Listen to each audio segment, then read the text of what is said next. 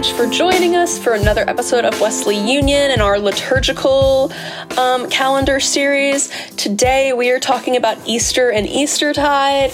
Um, as usual, I'm your host, Sarah Taylor, and today I am joined by none other than Derek Scott III. Derek, how are you? I am well, loving life, no complaints. That's good. I'm glad. I'm glad that life is good and you don't have complaints. Because if you had a lot of complaints, it might have been a little awkward, but we would have been here for it. Because authenticity, you know. Appreciate that. But yeah, today we're good. We're starting the week out, making it happen. glad to hear it. Glad to hear it. Um, so why don't you just tell us a little bit about yourself uh, to get us started?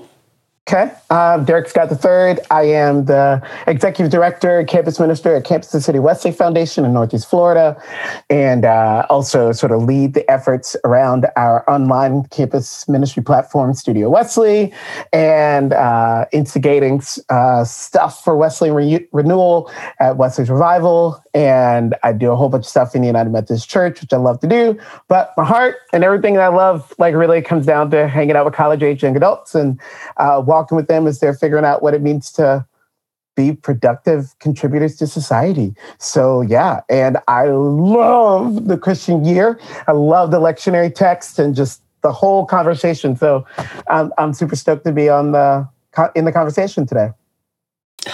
It's always so exciting to have you. Um, not just because I work with you on the regular and enjoy you as a person and we're friends, but like you just always bring such lovely insight. And I know how much you like are trying to live your life by the liturgical calendar and dig into lectionary text. And so I know this is like such a real thing for you. It's my rhythm. It is literally the rhythm of my life. And um, it's not necessarily something that I'm like, you know, I'm not wearing T-shirts during cer- certain T-shirts during certain seasons, or maybe I do. But you don't eat color code it, you know.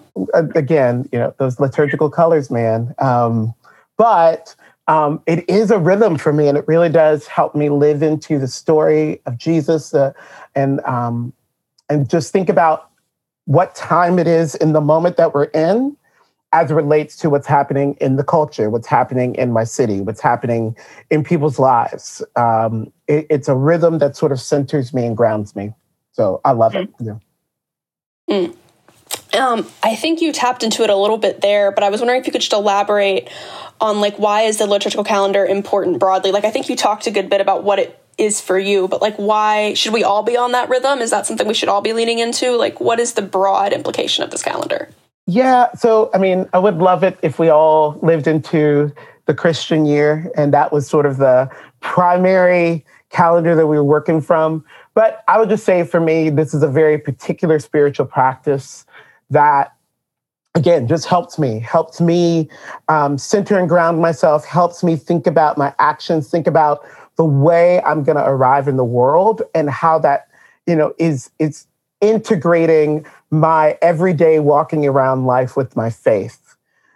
So some people are going to dig it and that's going to be like super like great and accessible for them. And other folks it's I, it, it's way too much. It's the mixing of the calendars. Like the world says that it is a very specific time of the year right now but the liturgical calendar says this. And um, you know for instance the beginning of the christian year is advent right? And that's usually end of november beginning of december. Well um, the new year is actually January, or, or, which one is actually right? Like which one? And, and for some people, that dissonance is just a lot. But for people like me, who sort of have, and I don't know if this is true for everybody who leans into the Christian year, but for me, I've got this inner life that needs to be stabilized before I can leave my house. So I can before I can walk out even my bedroom. I got to have my inner life stabilized, and this is a spiritual practice that allows me to do that. Um, yeah. So I don't know if everybody should observe the Christian year calendar, but I do want to invite everyone to consider it and to try it once. Um, and you don't have to, you know, go full out like like I do. Um, and I've got very specific practices for each season, and it's like literally in my body. Like I can feel Ash Wednesday coming, and I can feel Easter coming, and the without even like talking about it, it's what's in me. I don't know if that's for everybody, but I do think that there's something special when communities observe the calendar together.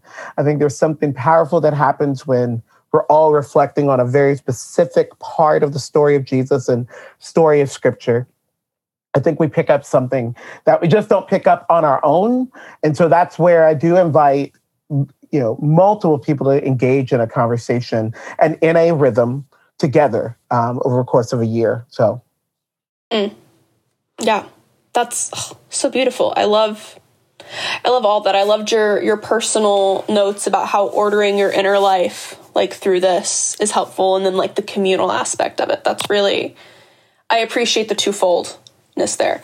So specifically within the liturgical calendar, I was wondering if we could dig into Easter and Eastertide and why those matter and how they order things. And if you want to share some of your practices that you do specifically in those seasons that you mentioned you do during different seasons, that would be great. Yeah, yeah. So Eastertide matters um, for a lot of reasons. I mean, the idea of Jesus rising from the grave is pretty central to the claims that he is God.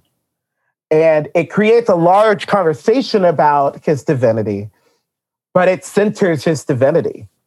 It centers his divinity and his humanity as being connected and, and there being sort of this moment where they um, come come to i mean they're always together you can't separate them i want to be careful before i start saying some some heresies here, but it it, they, it really comes into view when we start talking about how Jesus' divinity and his humanity work together, and um, the resurrection. I mean, it and not every Christian believes in a physical resurrection, but a good number, I hesitate to say a majority of Christians believe in the physical resurrection. And in many ways, the physical resurrection becomes one of those markers that makes Christianity somewhat unique from other, um, pers- other religious perspectives and, and philosophies. So I think the celebration of the physical resurrection or the resurrection of Jesus is a really important point in our theology. It's an important point in the story. Um, and I think it, it, I mean, there's so many connections there. I mean, they're all, it's an archetypal, arche, archetypal, I don't know if I'm saying that word right. Archetype, archetypal, archetype. I think it's archetype, archetypal, I think it's one of those stories that resonates with humanity. And you can find stories like this of the, you know, the, the hero suffering and then coming back. The hero being destroyed, and they're not really destroyed. Here they are. I love is that moment in um, uh, oh, what is it? Uh, Black Panther when um, T'Challa, T'Challa. I suck at names. Um, T'Challa. So, confession, I haven't seen Black Panther. I got really behind on Marvel things and I haven't gone and caught up on all the things. And so I I don't know. I know I should watch even an okay thing. I don't want to uh, I need to give another I'm going to give another example. Um, the, the hero comes back, and, and everybody's like, "He's back!" It's this beautiful moment. Okay, but you have it in all kinds of stories. It's in the it's the um, the in Lord of the Rings when um, oh God, Gandalf. When Gandalf you know fly, falls into um, the, the with the Balrog and and and they're like Gandalf's gone and then he comes back as Gandalf the White. Like this, it's that story of the hero that suffers and then comes back. And in some respects, many respects, comes back stronger. They've de- defeated that which caused their suffering and they went through the suffering, not around it, and they came back. And, and so that story is big for humanity. And um, I believe if C.S. Lewis has said, this is a this is a myth that is true. And so there's the myth side of it of the, the hero. We've got lots of stories about the hero suffering coming back. But this myth, this archetypal story, archetypal story, is a true story, particularly for those who are um, believers in in scripture believers in the resurrection of jesus. For us it's, a, it's not just a myth it's a true story that we hang our hats on. So that becomes really important for us. Um, and i guess um, I'll, I'll, I'll hold that point. I'll hold that point. It becomes important another important theological point is that particularly if jesus rose from the grave from the dead physically. It wasn't just a spiritual resurrection, but a physical resurrection. It says that the physical world matter matter. that physical matter matters. That the and, and not just Jesus' body, but our bodies matter. And the creation matters. And that God in making all things new is Jesus being the first fruits of that project. Jesus is, is, is gathering all of creation, all of physical creation to be joined with spiritual creation in this new thing that God is doing. And so that really helps us think about um, like the new creation uh, that Paul talks about. It really think helps us think about um, what's on the other side of like all of the stuff in Revelation and eschatological visions. Um, it helps us even think about things super practically like creation care. Um, and environmentalism because these things now these things matter like we could say that they matter but if jesus rose from the grave physically that, that and, and and and his physical body also was redeemed, if you will, that is a signal of the whole thing, of the whole creation, Jesus being the first fruits of it. We could riff on that all day. And a friend of mine named Sarah Taylor just preached an incredible message on this for CCW um, just a couple days ago. So that that you know might be something to bookmark in the comments or something like that. But resurrection means that the physical world matters. That matter matters. I love that that kind of little play on words that matter matters. Um, so yeah, those are just some reasons. There are a lot of reasons though that I think Easter and Easter tide matter, and and and that we we need to not just sort of have an Easter Sunday moment, but we need to have an Easter season moment. Um, in the same way that we don't just have a Christmas moment but we have a Christmas tide. We have the tide of the incarnation, the revelation of the incarnation. And what does that mean for us? Well, Easter, the tide of the resurrection, the tide of new life, the tide of new creation, it comes in and it, it's, it's coming as an incredible wave of the Holy Spirit. And are we ready for that wave of the resurrection to not just be a beautiful story, i.e., myth, but to be something so real that it impacts the way we live? And I think that's where it becomes so important for it to not just be a Sunday, but to be something that we live into over the course of say 50 days. So, how do you live into it? What are you practically doing to live into it? And like, how are you making meaning in this Easter tide season and not just letting it be Easter on a Sunday and we move on with our lives? So, one of the things that I started doing a few years ago during Easter is, uh, particularly in the house that I used to live in, I would buy a bouquet of flowers on Easter Sunday and put it in front of my window. Now, first, you need to know that up until recently, it was rare for living things other than my dogs to be alive in my house um, because living things require cultivation. And I got, I had enough energy and space to cultivate um, the the existence of my two dogs, but that was about all I had. But I, I began to just realize that in order for someone like me to live into a season like Easter, I needed to um, really put growth and life on display. And I needed to celebrate it and tend to it. So for many years, I was putting these flowers in my front window and yes, after a week or so, you got to get new flowers because those flowers eventually, because they're cut flowers, they eventually die. And so you got, and so for the entire Easter season, I was getting fresh flowers in front of the window. And this was my way of not just leaving Easter Sunday as Easter Sunday, but coming back and cultivating and reminding myself and celebrating that new life. And you know, it and then certain Sundays or certain certain holidays would then sort of bleed into that. So Mother's Day would become this day where I'd have very specific types of flowers, um, recognizing like the women, both those who are here and those who are um, in heaven with Jesus, I believe, like but it was all a part of this life and and I began to think about other things just happening in my actual like living. And I would actually pick certain flowers. So I remember I would be picking sunflowers in seasons because it's often the the time of year that we're having to ideate um, in CCW, getting ready for the next year. And so I, for me, sun sunflowers are just sort of this like bright like let's just dream let's just think about stuff and like just and there's a brightness to it um, so I put sunflowers in in the bouquet. Um, and I'm not here to like. I probably did it wrong. I probably put the wrong flowers together, and and and yeah.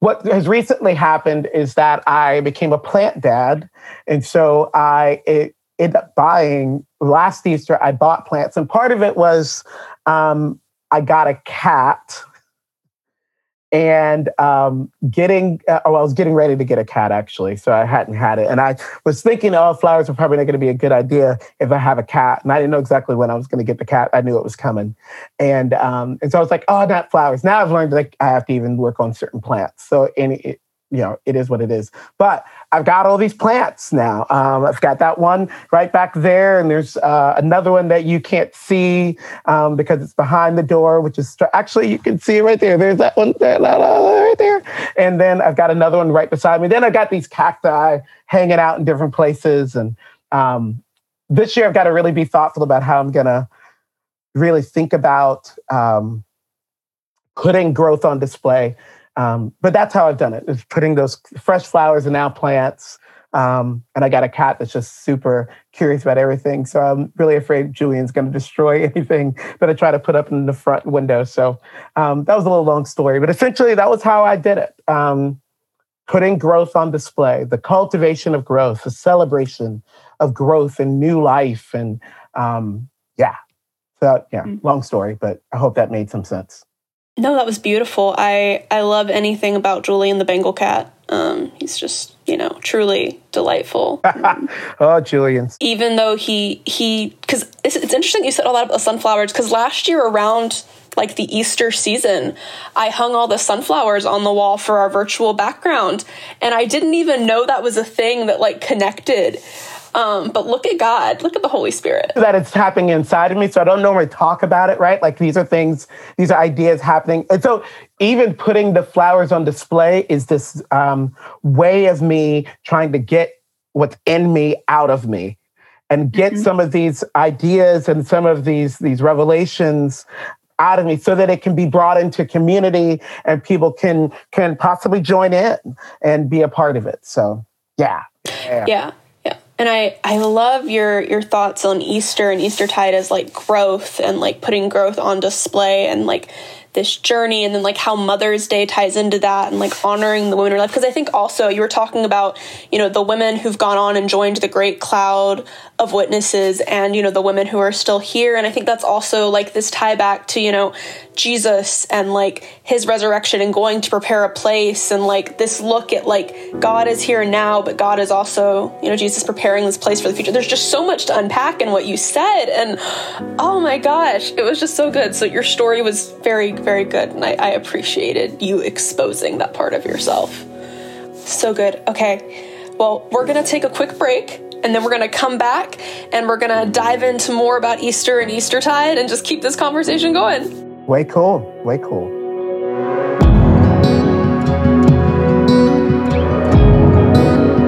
On Friday, April 9th, Studio Wesley will be releasing Queer Roots and Black Spirituality, a podcast series highlighting the stories of queer, black young adults of faith.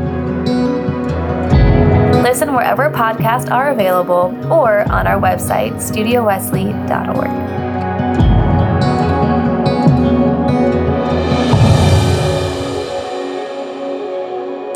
All right, everyone, we are back again with the second half of this Wesley Union Easter Eastertide episode. And um, we were having such a good conversation before the break, and I felt bad kind of stopping it, but we're going to dive right back in.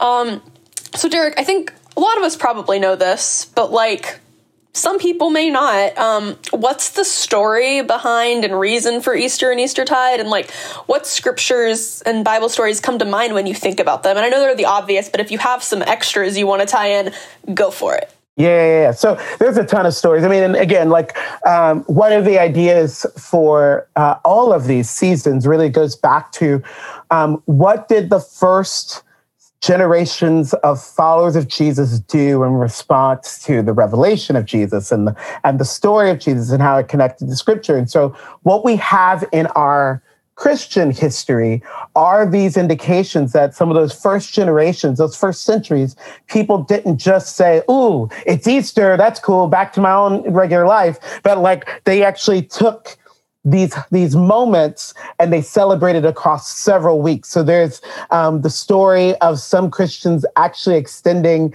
the easter holiday through a whole week. And so it was a week of easter not just a sunday of easter. You have uh, the way that the lectionary has been designed and these very specific sundays around the risen Christ and how we see the risen Christ. Um, you have uh, these these customs around eggs, right? And these eggs represent new life. And there's even a story of um, followers in a certain part of the world. I can't remember exactly where they were, but they would on Easter they would bring eggs to the priest so that the priest would bless them. And some of this is because during Lent, some followers of Jesus would fast dairy products including eggs. And so Easter Sunday would be this end of the fast, and they would bring these eggs to uh, the priest for them to be blessed. And it was the beginning of the Easter celebration. Um, there is also this story that I heard again. These are all sort of picked and there's a lot of data on it and like history and books and customs, and then some of it's just anecdotal. So I remember having a friend of mine who's Eastern Orthodox, and um, uh, the Eastern Orthodox, many of them celebrate what we would call Easter. They celebrate Holy Pascha. Um, which goes to uh, which is goes to the word Paschal, which you often hear in relation to the the Passion and and the Passion story. So uh, Saturday night, um, late Saturday night, uh, the, after Good Friday, Holy Saturday, these individuals would these these followers would uh, be at a church, and it would be dark there would be no lights on, and they would be sort of remembering Jesus being down in the grave, going down into hell. And then at midnight, someone would click on the lights. And if I understand the story correctly, someone would click on all the lights, and there would be massive celebration, music and food and wine, and they would party at midnight for the celebration. And this was their celebration of Easter. And again, that's where it's not just like, oh, we go to church on Sunday with like new, new clothes and like Easter speeches and stuff like that. No, it's bigger than that. Like it's this massive celebration. Um, and so, yeah, we want to live into that. And uh, I'm going to read this quote here. Um, again, because again, we're trying to live into this story of Jesus. And so, um, Easter and Eastertide lead to Ascension Day, which, which is 40 days after Easter. And then 50 days after Easter is Pentecost, which takes us into um, another liturgical season. So Athanasius, Bishop of Alexandria from the third century, he says that Easter extends its beams with unobscured grace to all the seven weeks of Holy Pentecost. This is, and, and, and Tertullian, he calls it a most, Easter is a most joyous space. We have to make room for joy and hope. So I'm going to make a personal reflection here and then go to some scriptures. As a workaholic and as someone who's a part of the work for justice in my current world, sometimes you wonder if this work actually has meaning, if it's going to be sustainable, if um, if it matters, if it's going to actually have some kind of effect, and you get tired. And, and, particularly the season of Lent becomes a season of deep reflection. And I think in some respects, what am I doing? Why am I doing it? Like, should I keep doing this? If that's what Lent is, if Lent is the reflection of all of that, Easter is the, the celebration of the work. And that, yes, the work matters. And there is a hope. There's a hope that all this work leads to resurrection. I'm going to use some words here liberation and abolition. And yes, that, that hope can be um, celebrated. And I think this is important for people like me who are workaholics, who at times get very discouraged about our work.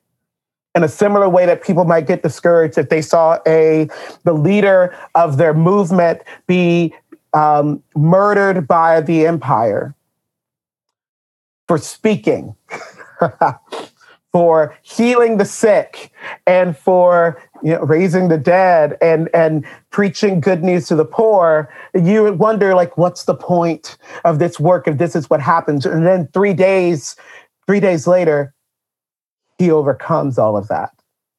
It tells you that hope should be remembered, that hope should be bet upon, like that we should bet on hope, that we should, that hope should matter as a part of the work. And so, gosh, I hope I'm getting this out as, as best as I could. For me, Easter, again, this joyous face, we got to make room for joy.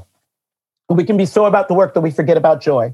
We can be so about the work that we forget to celebrate what has happened, the accomplishments. We can be so about the work that we forget to really um, let the beams of the hope that the work is about really shine. And so, again, I'm a little clunky on this because this is stuff I'm not good at. Like, I'm not good at talking about the joy of this work of liberation, this work of transformation in the world, and even the work of coming alongside individuals in them following Jesus. I'm not always good at talking about it.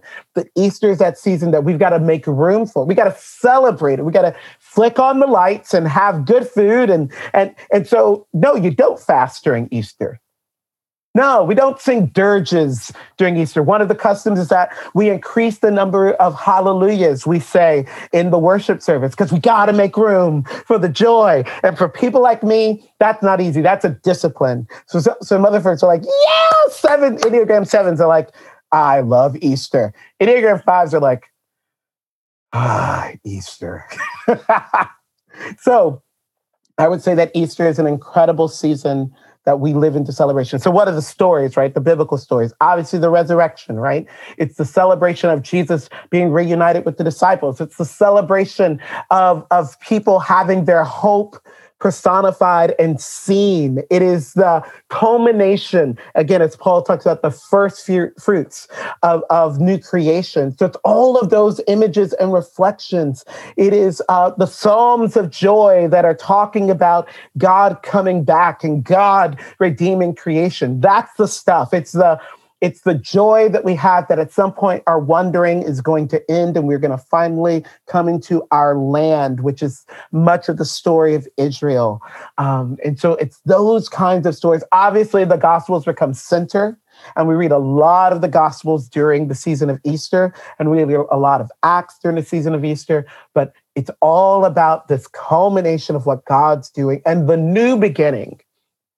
So, one way of thinking about it um, when John, the Gospel of John, in the 21st in the 21st chapter says, um, uh, where's my Bible? Where's my Bible? Uh, I always do this right when I want to like make a Bible reference. I forget where my Bible is.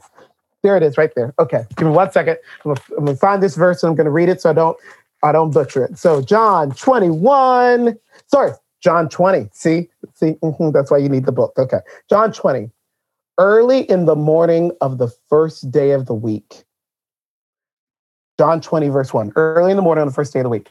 N.T. Wright says that John is not simply telling us what day it is, but John is telling us what era it is, what new epoch it is, what, what, what new moment we are now in. We are in the first day of a new moment, a new era, a new epoch. Yes, we it, and it, it, this first day is the, the the the dawn of it is the resurrection. And so we celebrate that dawn. We celebrate that newness. We celebrate um, the stories and the scriptures that remind us that a new day is coming and is already here. Oh my gosh. Oh, so much to unpack there. So good. Um, one, you were talking about Enneagram 7s loving Easter, not being Enneagram 5 is thing. I'm an Enneagram 5 too. My favorite holy day is Ash Wednesday, which is like not most people's thing, but I'm like, oh yes, the dirt. Um, Anyway, but that made me start thinking about um, other liturgical seasons, right? And then you were talking about hope and joy, and immediately I was in Advent and thinking about the weeks and the candles. And there's hope, and there's joy, and there's love or faith and peace. And those themes they come up you know with jesus' birth and preparation for that right? But then they're also coming back in jesus' um, sacrifice and resurrection. And these continual themes that we see throughout the bible and the liturgical calendar and what god cares for like these new moments, right? Like it's another new moment. Like Jesus being born into the world was a new moment, but Jesus's resurrection is another new moment. Right, right. And I just I love the way scripture highlights these themes of newness and new creation and joy and hope and the things that Jesus brings over and over again. Yeah. Yeah. And we got to celebrate it. We got to make room for that celebration. Make room for the beams and the brightness of Easter. We got to make room for it. Absolutely. Absolutely. Um, so, and you've touched on this some, I think, throughout your your dialogue, but I guess more specifically and more be more succinctly, perhaps, um, why is this significant to today's society? Like, why are these themes of Easter and celebrating Easter why do they matter in this season, particularly in the things we're experiencing in the world? So I'll say broadly for the Christian year, the Christian calendar, and then I'll go specific to Easter. I think it's important to be reminded, particularly as Western oriented Christians, that we are not the center of the story. And that even in this moment that we live in, we are supporting characters alongside other characters who are supporting the main character, Jesus, who often sends the story back to us, yes. Doesn't Jesus isn't the main character that needs the spotlight all the time, loves to share the spotlight with us. But we need to be reminded that we are a part of a story. We're not the center of the story. And that becomes really helpful, particularly in the work that we're doing or in the dreams that we have that my dreams and my work matters, but it matters as, just as much as your dreams and your work matters. And these should be working together, flooding and, and pointing to the dream of God revealed to us in Jesus and the work of the Spirit through the church. The church. And the, you, you and me, Sarah, we have important parts of the church story, but we're not the only parts of the church story. And the Christian calendar gives us a moment to say, you know what, I'm actually a part of something. And so how does my mo- how does this moment fit into the larger story of the church? And now specifically around Easter, yes, the current moment for me may be dreams unrealized, hope deferred but the reality that we're living to is that hope has now been personified and realized in the person of the resurrected Christ. And so that's going to now be the that's the story that we center. In the midst of my hope deferred, the story of hope personified and realized is centered. And so how does my deferred hope story relate to and respond to and point to this story of Jesus. Again, work that feels unfulfilled and feels like it's not going anyway, like it doesn't matter. The work of, of restoration has been inaugurated, has been completed, and is being expanded through the, the ministry of the resurrected Christ. So now the center of my work as a follower of Jesus and a believer in restoration and liberation, the center of my work is not, oh, we're still working on uh, the rights of women and queer folk, and oh, it's just not going to happen. And like, we're still, what's the point of me talking about liberation if nobody's listening? And what's the point of me inviting people to follow Jesus if they still have this one narrative about Jesus and they're not listening to these other narratives? Like, um, the center of that work is the finished work of Christ the finished work of the resurrected Christ. And so my work is now pointing to and it's being and it's centered in the, the work of Jesus, the resurrected one, who has now given me the ministry of reconciliation. And I think that is what why Easter again becomes really important. It gets us outside of ourselves and into a larger conversation. Do you have any like final thoughts, takeaways you want to share about how this centers us, which you talked on some, or like what we should take away or live into, in your opinion, in this season of Easter? And again, I just want to come back to that place. Make space for the joy, especially if that is not something that you gravitate towards. It's a pretty difficult season that you're in right now. Um, I know that, um, particularly right now, some of us are feeling more joy and relief because we're getting COVID vaccines. Um, and that's going to do a lot for our, our world, a lot for our culture, a lot for the church, for individuals. But I think we also have to remember that the COVID vaccine isn't the end of the story for everybody. That COVID was one oppression on top of multiple oppressions. It was one of many pandemics we were experiencing over the last year.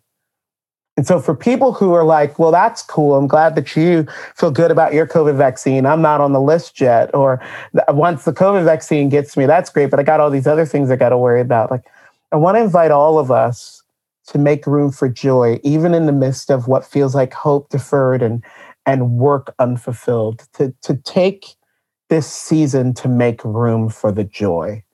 I think it's important because I think it will help us mentally and spiritually. And I mm-hmm. also think then there's this opportunity for us to bring in the joy for others and to be a conduit of holy joy for others who need the brightness, who, who don't have the energy to put flowers in their own front window. So maybe you and I need to take the flowers to them. And so, how do we bring celebration and joy, make room for joy for our friends and neighbors? I think that, that I, I would say that that is maybe the practical, and in this, what, what the message of the gospel is like, don't fear, don't be in despair. God has not abandoned us. God has not forgotten about us. God has come and God has overcome the overcome death and the grave. This is the message that we bring in Christian funerals that yes, we cry, but with hope.